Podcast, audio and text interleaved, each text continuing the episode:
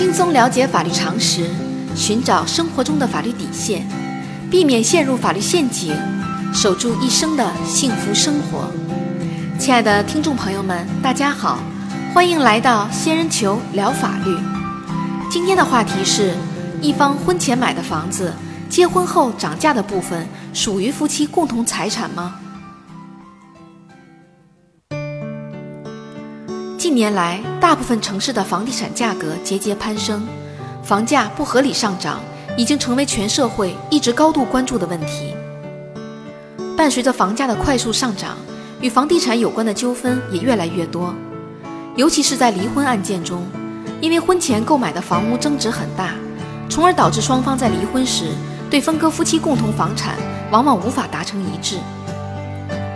一方当事人在婚前购置的房产，后价格上涨的部分是否属于夫妻共同财产，成为离婚诉讼中最为普遍的争议之一。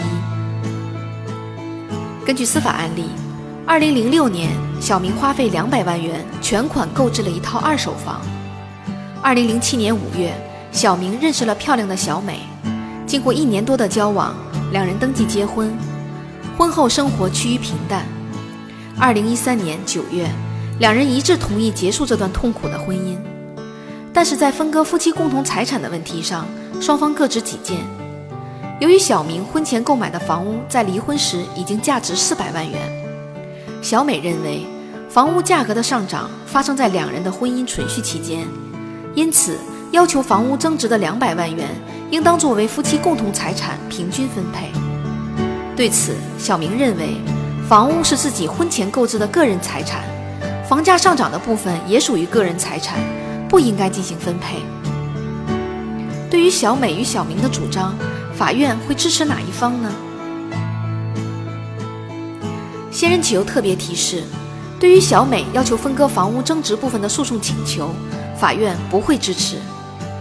根据法律规定，夫妻双方可以约定婚前财产的归属，只要这种约定是双方自愿的，并且不违法，就具有法律效力。一旦签订协议，双方均不得反悔。如果双方没有约定婚前财产的归属，那么一方婚前的个人财产不会因为两人登记结婚就自动转化为夫妻共同财产。但是对于以个人财产投资产生的收益，比较容易混淆。在婚姻关系存续期间。如果没有约定，一方以个人财产投资于房产、股票的取得的投资收益，这个投资收益部分属于夫妻共同财产。但是个人财产自然增值的部分不属于共同财产，本案例就属于这种情况。小明婚前购买的房产是用于结婚时的生活居住，不属于投资行为。在婚姻关系存续期间，因为市场价格上涨增值的部分。属于房屋的自然增值，不属于投资收益，因此房屋增值部分不属于夫妻共同财产，小美无权要求分割。小仙建议，如果两人确实无法维持自己的婚姻，掌握一点法律小常识，可以理性的处理财产纠纷，避免给自己徒增烦恼。好了，今天的话题就说到这儿。如果你也遇到类似的问题需要解决，请关注微信公众号“仙人球聊法律”。